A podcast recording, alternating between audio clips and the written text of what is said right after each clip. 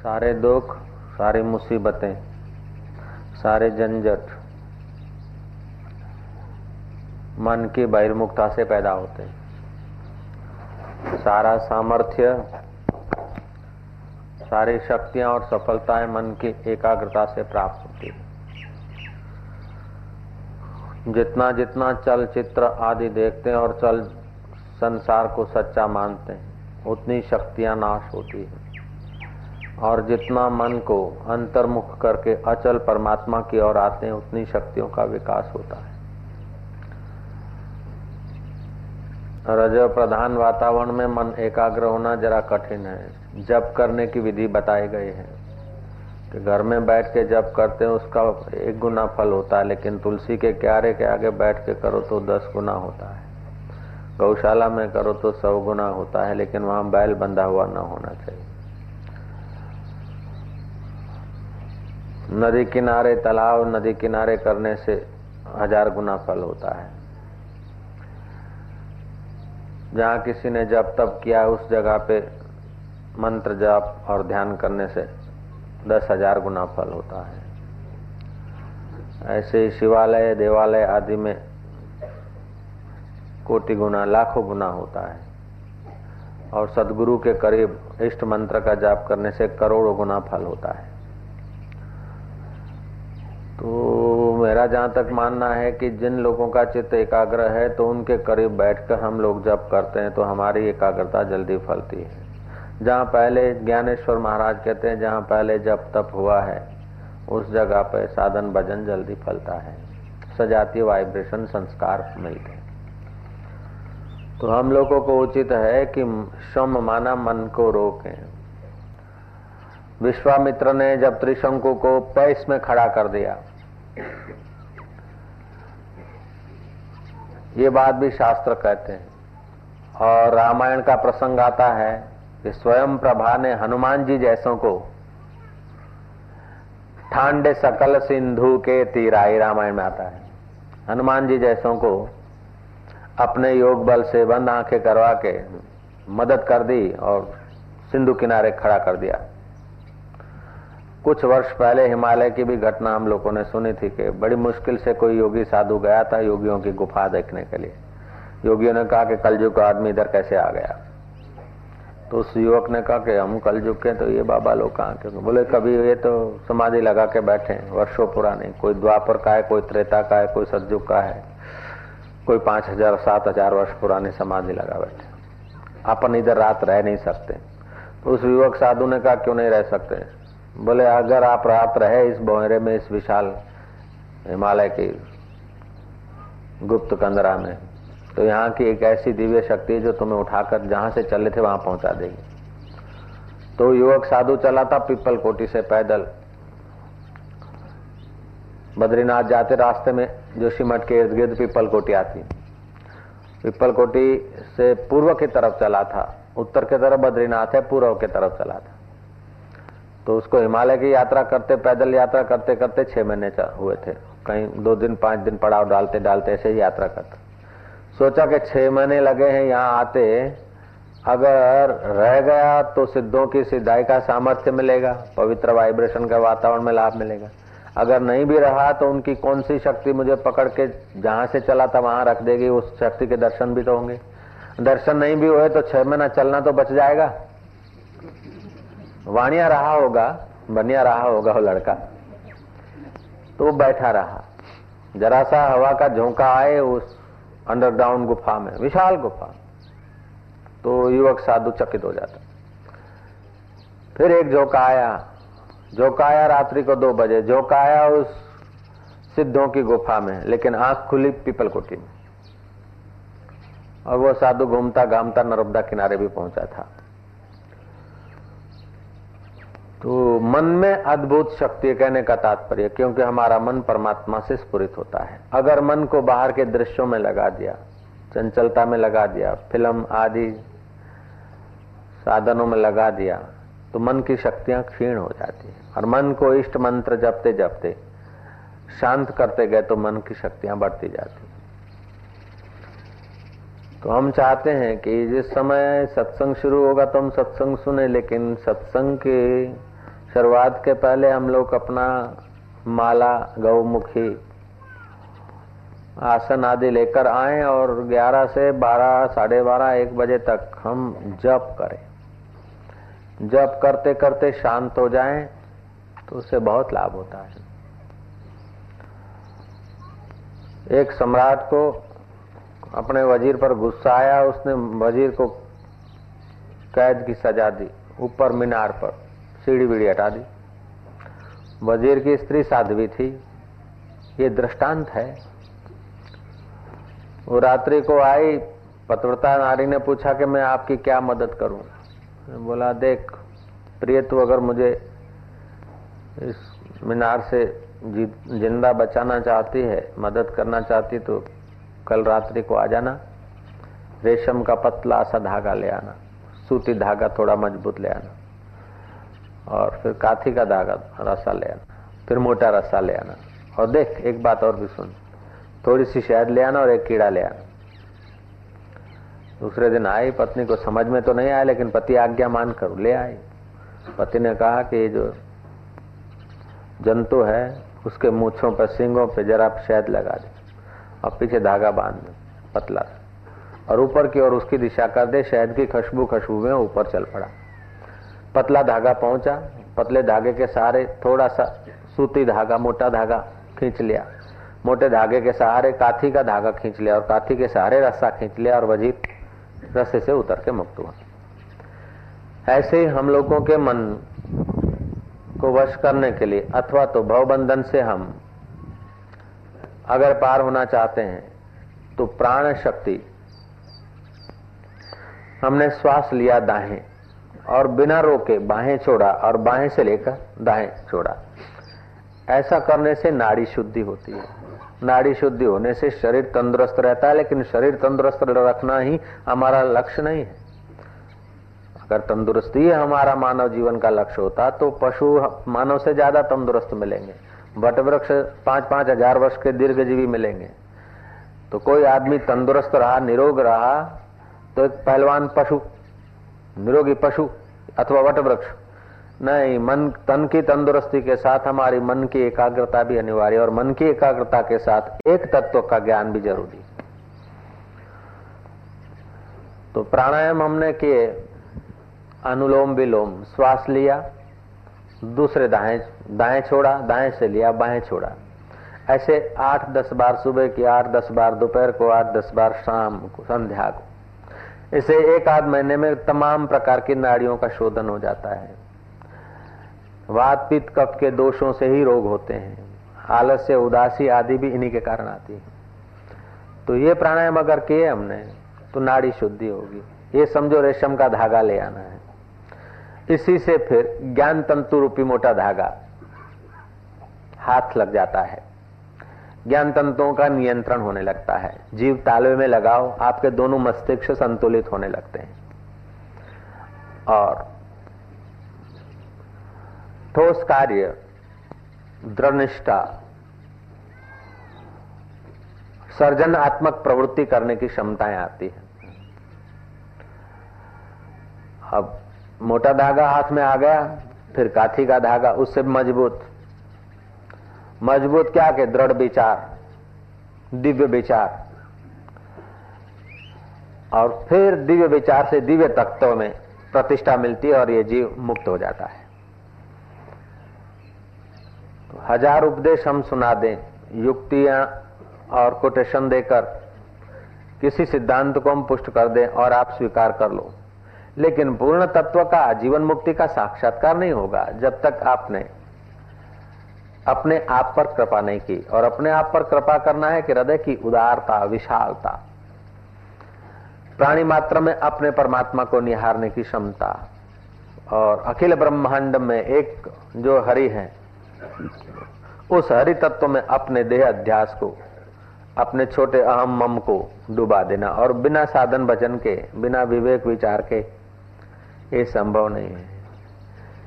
तो विवेक विचार करने की भी ज्ञान तंत्रों की क्षमता बढ़ाने के लिए हमें प्रतिदिन थोड़ा इस प्रकार इधर आकर अथवा घर में रहकर, जहाँ अनुकूल पड़े, जहाँ साधन ठीक से हो, ऐसी जगह पर समय बिताना चाहिए। मोक्ष द्वार के चार द्वारपाल हैं, शम, विचार, संतोष और साधु समागम। सम माना मन को रोकना। और मन रोकने से जो शांति मिलती है सुख मिलता है वह सुख बाहर के तुच्छ आकर, आकर्षण पैदा करने वाले सुखों को दबा देता है। बाह्य सुख जो है हकीकत में वे सुख नहीं दुख के रूपांतर हैं। दुख तो दुख है लेकिन जिसको सुख समझ, समझते हैं वे भी दुख से भय से और उबान से भरे हैं। ऐसा कोई सुख नहीं जिससे उबान न आ जाए। ऐसा कोई दुख नहीं जिससे भयभीत न हो। तो दुख भय पैदा करके अंतरकण को मलिन करता है और सुख आकर्षण पैदा करके अंतरकण को मलिन करता है और उबान पैदा करके भी अंतरकण को मलिन करता है। सम से आंतरिक आत्म शांति मिलने लगती है। और आत्म शांति मिलने से मनुष्य का बाह्य आकर्षण क्षीण होने लगता है। जितना जितना बाह्य आकर्षण क्षीण होने लगता है, उतना उतना वो स्वतंत्र सुख का अधिकारी हो जाता है। और स्वतंत्र सुख का अधिकारी साधक जितना एकांत में रहता है, उतना उसका स्वतंत्र सुख परिपक्व हो जाता है। एकांत में रहने का अभ्यास अत्यंत पामर या विषय आदमी नहीं कर सकता, साधक कर सकता है। पामर और विषय एकांत में रहेगा तो प्रमाद में चला जाएगा, आलस्य में चला जाएगा, निद्रा में चला जाएगा। लेकिन साधक एकांत में रहेगा तो मनन और नित्य ध्यासन करके साक्षात्कार में चला जाएगा, साधक परमात्मा में पहुँच जाएगा और वो पतन में पहुँच जाएगा। संत तेजानंद सूरत से आगे खरवारा गाँव के नजीक साइहा तालाब के पास एक आंबावाड़ी थी। आम का बगीचा था। तेजानंद बाबा आम के बगीचे के चौकीदार को बोल रहे हैं कि एक आम दे दे। उसने कहा, चल रहे काफर, साधु बनाए मुफत का माल खाने को। अपमान कर दिया। क्योंकि वो नवाब का नौकर था। अकड़े हुए का नौकर था, वो भी कम अकड़ नहीं थी और साहब से ज़्यादा नौकर को अकड़ होती है। तो अपमान युक्त वचन कह दिए। लेकिन संत पुरुष ने कहा कि भैया, भूख लगी है, दोपहर का समय है। ठाकुर जी को भोग लगाकर फिर भीतर वाले ठाकुर जी को खिलाऊँगा। राम रहीम सब एक ही है। और काफर फाफर करके तो क्यों पाप का भागी होता है? एक आम दे दे। एक तो मुफ़्त का आम खाना और पाप का भागी बनाना मेरे को। उठाया डंडा और दे मारा बाबा जी को। बाबा जी के मस्तक से लोह की धार निकली। बाबा का पुण्य प्रकोप प्रज्वलित हो गया। बोला, जो आम हरि भक्त के, साधु संत के और परहित के लिए जो काम में, वस्तु काम नहीं आती, ये तेरे आम का बगीचा इमली का हो जाए। इतना कहते ही आम का बगीचा इमली का हो गया। और साधु के कंधे पे जो लंगोटी थी सूखी, उसको निचोया। तो उसमें वड़ पड़ गए, वड़ पड़ गए तो इमली का बगीचा जो था, उस थड़ों में भी थोड़े वड़ आ गए। नौकर तो भागा नवाब के पास। नवाब को जाकर सुनाया, नवाब ने कहा, तू सपना तो नहीं देख रहा है, पागलपन की बात करता है। आम का पेड़ कभी इमली हो सकता है? उस नवाब को पता ही नहीं कि मन में अथा शक्ति है। जब विश्वामित्र के संकल्प से त्रिशंकु वहीं ठहर सकता है और वहीं राज्य हो सकता है तो तेजानंद बाबा के संकल्प से आम इमली हो जाए तो क्या आश्चर्य है? एक मानव के छोटे से बूंद से राजे महाराजे पैदा हो सकते हैं। मोर के रस से, मोर के अंडे के रस से, मोर के विभिन्न प्रकार के रूप और आँख और चौच और पांख फूट निकलते हैं तो चैतन्य स्वरूप परमात्मा में एकाग्र श्रम को प्राप्त हुआ महापुरुष। अगर अपने आप में आ गया और कह दिया तो आम इमली हो जाए, इसमें क्या आश्चर्य है? ज्ञानेश्वर महाराज के कहने से चबूतरा चल सकता है लीलासा बापू के कहने से नीम का पेड़ चल सकता है तो आम इमली हो जाए तो ये तो छोटी बात है। लेकिन हम लोग जब इंद्रियगत जगत में जीते हैं कार्य कारण के बाह्य नियमों के अंतर्गत हमारी जीवन यात्रा हो जाती है तो हम इस ऊंचाई पर विश्वास करने के भी काबिल नहीं रहते अपितु तो नहीं तो मानव के मन में अद्भुत शक्ति है। और जितना जितना मन एकाग्र होता है, उतना उतना वो शक्ति के भंडार से सुसज्ज होता जाता है। खैर, नवाब को जाकर कहा, नवाब ने कहा, नहीं तुम पागलपन की बात करता कि हजूर रूबरू चलो देखो। आए रूबरू देखा कि आम का बगीचा इमलियों से भरा है। वो तो गुस्से में आग बबूला हो गया नवाब। कहा गया कि वो काफर? कहा गया वो साधुड़ा? ढूंढा तो देखा कि तालाब के किनारे, ध्यान मग्न। बोले, अभी बंदगी में बैठ गया ढोंग करने। हमारा बागीचा सत्यानाश कर दिया। ऐसे करके अनाप शनाप बकवास उसने की। बकवास की तो साधु तो स्मित कर रहे हैं। शांत स्वभाव से निहार रहे क्रोध के आवेश में आकर बड़बड़ाने वाले व्यक्ति की शक्ति क्षीण होती है, लेकिन अपमान युक्त वचन को सहकर विश्रांति पाने वाले व्यक्ति की शक्ति और सामर्थ्य बढ़ जाता है। जय जय। आवेश से हमारी शक्तियाँ क्षीण होती है और क्षमता से हमारी शक्तियों का विकास होता है। उद्वेग से जीवन शक्ति का ह्रास होता है और विश्रांति से जीवन शक्ति का विकास होता है। उसने कहा, अभी मैं तेरे को पकड़ा दूँगा. बाबा ने हँसते हुए कहा कि पकड़ा दे। सिपाहियों को हुक्म करा कि इसको गिरफ़्तार कर लो। जो सिपाही आते हैं, त्यों बाबा ने फिर एक नूरानी निगाह डाली और संकल्प कर दिया तो सिपाहियों के पैर चिपक गए धरती से। पैर धरती से चिपक गए, अब आगे कैसे बढ़े? नवाब को और गुस्सा आया। नवाब ने कहा कि इन सिपाहियों के पैर चिपका दिया तूने? कहा, फिर अब मैं तुझे नहीं छोड़ूँगा, मैं तुझे गिरफ़्तार करूँगा। जो नज़दीक आता है तो उसके हाथ, गिरफ़्तार करने को हाथ जो उठ रहे हैं, वो हाथ वहाँ स्थगित हो गए। बिना चमत्कार के नमस्कार नहीं, इतना कड़ा चमत्कार देखने के बाद वो नमस्कार करने के लिए गुड़गुड़ाता है कि मुझे माफ़ कर दो, मेरे हाथ जैसे थे ऐसे कर दो। मैं आपको पहचान नहीं पाया, बाबा। बोले, तू अपने को ही नहीं पहचानता तो मेरे को क्या पहचानेगा?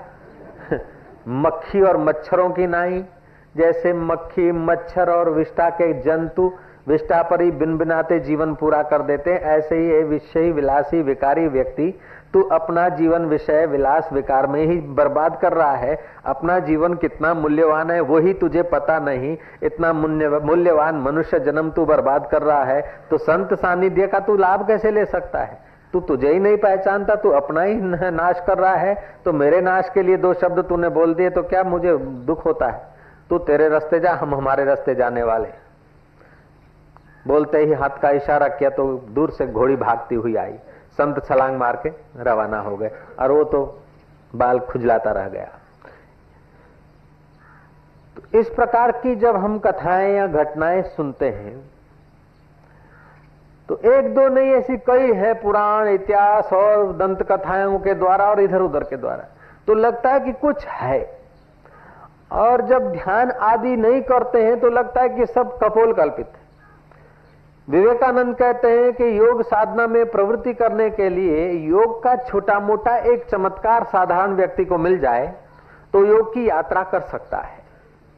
प्रतिदिन सुबह, दोपहर और शाम 10-10 प्राणायाम करे दाहें से दाएँ नथुने से श्वास ले, बाहें से छोड़े, बाहें से ले और दाहें से छोड़े। ऐसा करने से उसकी नाड़ी शुद्धि होगी, तंदुरुस्ती ठीक होगी। तंदुरुस्ती ठीक होगी और मन थोड़ा सा एकाग्र होगा। और मन थोड़ा सा एकाग्र होते ही दूसरे के मन की बात का उसे पता चलने लग जाएगा। ध्यान की सम, सम की थोड़ी सी यात्रा करने से वो दूरदर्शन और दूर श्रवण की सिद्धि पा लेगा।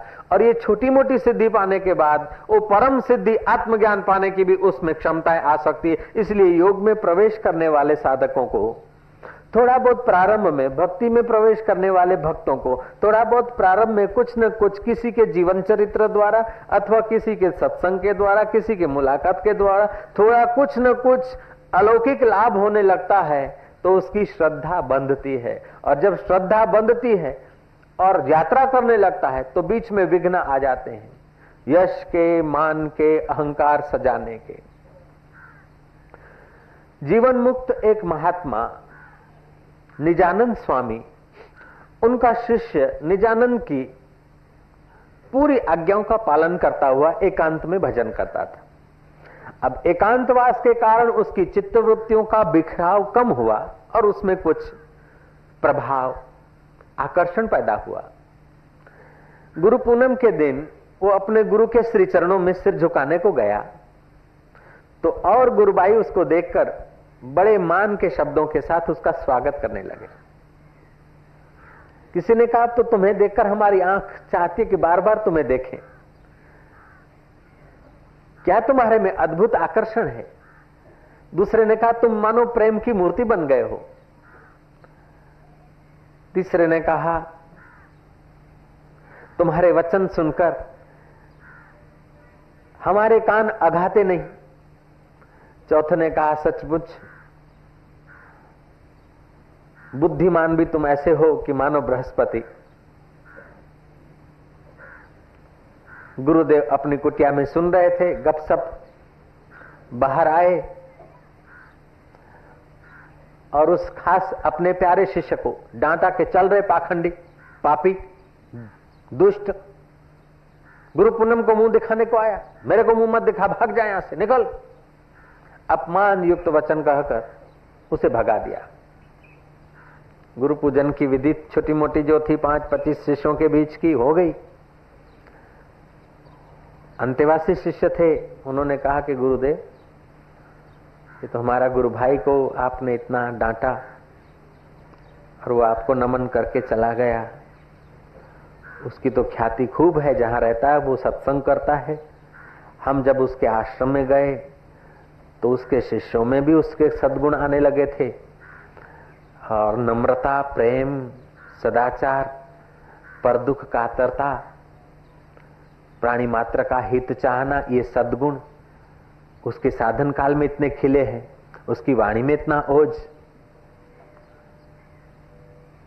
फिर भी आपने उसको ऐसा डांटा, उसमें ऐसा कोई दोष था क्या?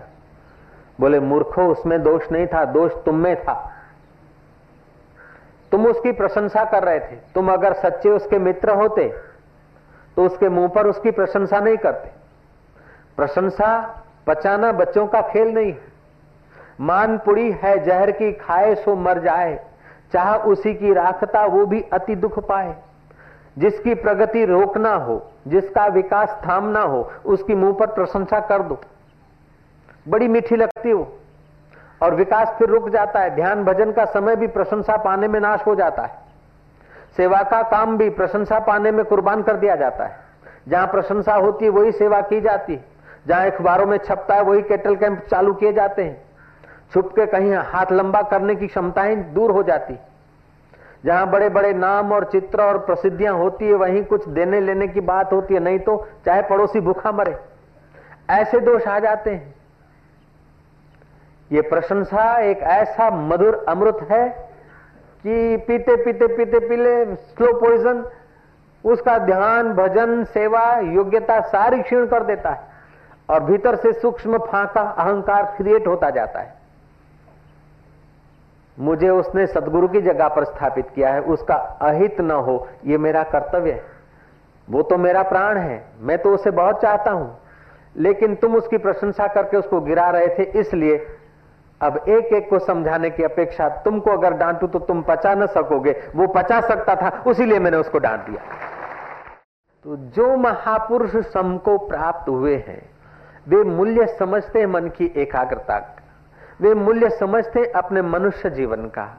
और जो उस समता को, सम को नहीं पचा पाए, वे छोटी मोटी उपलब्धियों में अपनी एकाग्रता खर्च कर देंगे। वो छोटी मोटी प्रशंसा में अपनी एकाग्रता की बलि दे देंगे। वो छोटे मोटे धन में छोटी मोटी वाहवाई में, छोटी छोटी मोटी रिद्धि सिद्धि में अपनी एकाग्रता का प्रदर्शन कर देंगे। श्रीमद राजचंद्र का एक शिष्य था। त्राटक करके उसने एकाग्रता की थी और एक कोने से दूसरे कोने में उठाकर रख देता था एक तिजोरी को निगाहों के बल से, एकाग्रता के बल से। मैंने सुना है तहां तक आठ मन की तिजोरी को अपनी एकाग्रता के बल से वो दृष्टि से उठाकर दूसरी तरफ़ रख देता, हाथ, पैर स्पर्श किए बिना, केवल दृष्टि मात्र से। श्रीमद राजचंद्र को जब पता चला तो राजचंद्र बहुत नाराज़ हुए कि जो चार मजदूर काम कर सकते, वो बारह साल की एकाग्रता का तू यही उपयोग कर रहा है? कितना बेवकूफ़ है, कितना मूर्ख है। पानी पे चलना, आकाश में उड़ना, ज़मीन में गड़कर दूसरी जगह प्रकट हो जाना, ये सारी रिद्धि सिद्धियाँ, अणिमा, गरिमा, लघिमा, ये सारी मानसिक सिद्धियाँ भी एकाग्रता से श्रम से प्राप्त होती है। प्राणायाम से तंदुरुस्ती प्राप्त होती है। नाड़ी शोधन से शरीर तंदुरुस्त रहता है।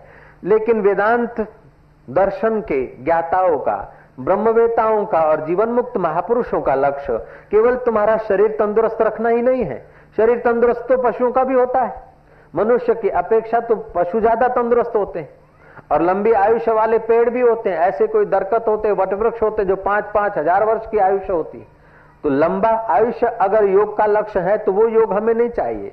तंदुरुस्ती ही अगर योग का लक्ष्य है तो वो योग हमें हमें मान्य नहीं है। योग का लक्ष्य है कि परमात्मा से जो वियोग हुआ है, वो वियोग पूरा हो जाए और हम जीवात्मा परमात्मा तत्व का साक्षात्कार करके सदा सदा के लिए जन्म मरण के चक्कर से छूट जाए। यही जो योग का लक्ष्य है। पतंजलि भगवान ने कहा योग चित्त वृत्ति निरोध तद दृष्टि स्वरूपे अवस्थानम। चित्त की वृत्तियाँ इधर उधर जो ब्रखिरी है, वो शांत होकर अपने स्वरूप में विलीन हो। वेदांत दर्शन योग उसे कहते हैं कि अंतकण अवच्छिन्न, चैतन्य, जो शाश्वत चैतन्य से सत्ता लाता है तो अंतकण में जो चैतन्य है और व्यापक जो चैतन्य है, उन दोनों का आपस में अभेद ज्ञान ही योग है। जीव ब्रह्म की एकता ही योग है। जीव का वास्तविक स्वरूप और ब्रह्म का वास्तविक स्वरूप ज्ञात हो जाए, इसी को योग कहा वेदांत के निगाहों से। जब तक चित्त में इच्छाएँ, वासनाएँ, आकांक्षा रहती है, तब तक गिड़गिड़ाने की प्रार्थनाएँ होती है। जब इच्छाएँ, वासनाएँ चली गई तो गिड़गिड़ाने की प्रार्थना नहीं होती है। परमात्मा को प्यार करते हुए अपना अहम और परमात्मा के मय को और अपनी मय को एकत्व के रूप में साक्षात्कार करके योगी परम तत्व का अनुभव करने लगता है। तो वशिष्ठ जी कहते हैं कि मोक्ष के चार द्वारपाल हैं। सम सम माना मन को रोकना। संतोष, संतोषवान जितना सुखी है, इतना तो इंद्र भी सुखी नहीं हो सकता। अगर इंद्र को संतोष नहीं है तो इंद्र के वैभव के सुख भोगने पर भी इंद्र सुखी नहीं रह सकता है। जो समझते हैं धन से तृप्ति होती है, वे गलत मान्यता में है। न सत्ता से तृप्ति होती है, न धन से तृप्ति होती है। धन कमाते कमाते, इकट्ठा करते करते, रखते रखते, संभालते संभालते, धन दासों की ज़िंदगी पूरी हो जाती है, फिर भी धन से तृप्ति नहीं होती है। सत्ता दासों की ज़िंदगी पूरी हो जाती है, लेकिन सत्ता से तृप्ति नहीं होती है। विषय दासों की विषय भोगते भोगते इंद्रियों की शक्ति नाश हो जाती है, लेकिन फिर भी विषयों से तृप्ति नहीं होती है। लेकिन जो भगवान का भक्त है, वो अगर भगवान तत्व का साक्षात्कार करता है, भगवान को प्यार करता है और भगवत रस पा लेता है तो उसे बाहर की चीज़ों से संतोष हो जाता है। और संतोष रूपी धन जिसके पास है, उसके आगे कुबेर का धन भी कोई महत्व नहीं रखता है, और इंद्र की सत्ता सत्ता भी कोई महत्व नहीं रखती, जिसके पास संतोष का धन है। सम संतोष विचार। विचार ये करना है कि मैं कौन हूँ? अपने वास्तविक स्वरूप को खोजे। मैं कौन हूँ? जगत क्या है? और ईश्वर और हमारे में दूरी कैसी? जो मुझे मिला है वो कब तक? पत्नी कब तक? पुत्र कब तक? पति कब तक? गहने कब तक? हीरे कब तक? जवाहरात कब तक? વિચાર કરે કે આખિર આખિર क्या आ મળ્યું પછી શું जिसके लिए ये सब अच्छे सुंदर सुहावने सलोने साधन मिल गए वो देह तो आखिर नश्वर है और नश्वर देह के शाश, साधन शाश्वत कैसे हो सकते हैं इस प्रकार का जो विचार करता है उसके चित्त में विवेक पैदा होता है विवेक और विचार जिसके जीवन में आ गया वो इन संसारी वस्तुओं का उपयोग तो करेगा, लेकिन इसमें आसक्त नहीं होगा। उसकी प्रीति बनी रहेगी तत्व को पाने की, परमात्मा को पाने की, जिनको साधु समागम की प्राप्ति हुई है। वे बड़भागी हैं। सत्संग की प्राप्ति जिनको हो गई, उनको ये तीन साधन अप्राप्त होते हैं। अथवा श्रम की प्राप्ति हो गई, उनको भी ये तीन साधन अप्राप्त होते हैं। जैसे चदरिया का, एक छेड़ा पकड़ लिया तो तीन छेड़े आ जाते हैं, अथवा चारों छेड़ा पकड़ लो या दो छेड़ा पकड़ लो, तीन छेड़ा पकड़ लो, कम से कम, हे राम जी, एक छेड़ा तो ज़रूर पकड़ लो, ये मोक्ष के चार द्वारपाल हैं, उसमें से एक को जब पकड़ोगे तो तीन बाकी के आ जाएँगे। जिसने सत्संग के छेड़े को पकड़ा तो उसके जीवन में संतोष आने लगेगा। जिसने सत्संग को पकड़ा, उसके जीवन में थोड़ी बहुत एकाग्रता सम आने लगेगा। जिसने सत्संग सुना, उसके अंदर में विचार उत्पन्न होने लगेगा।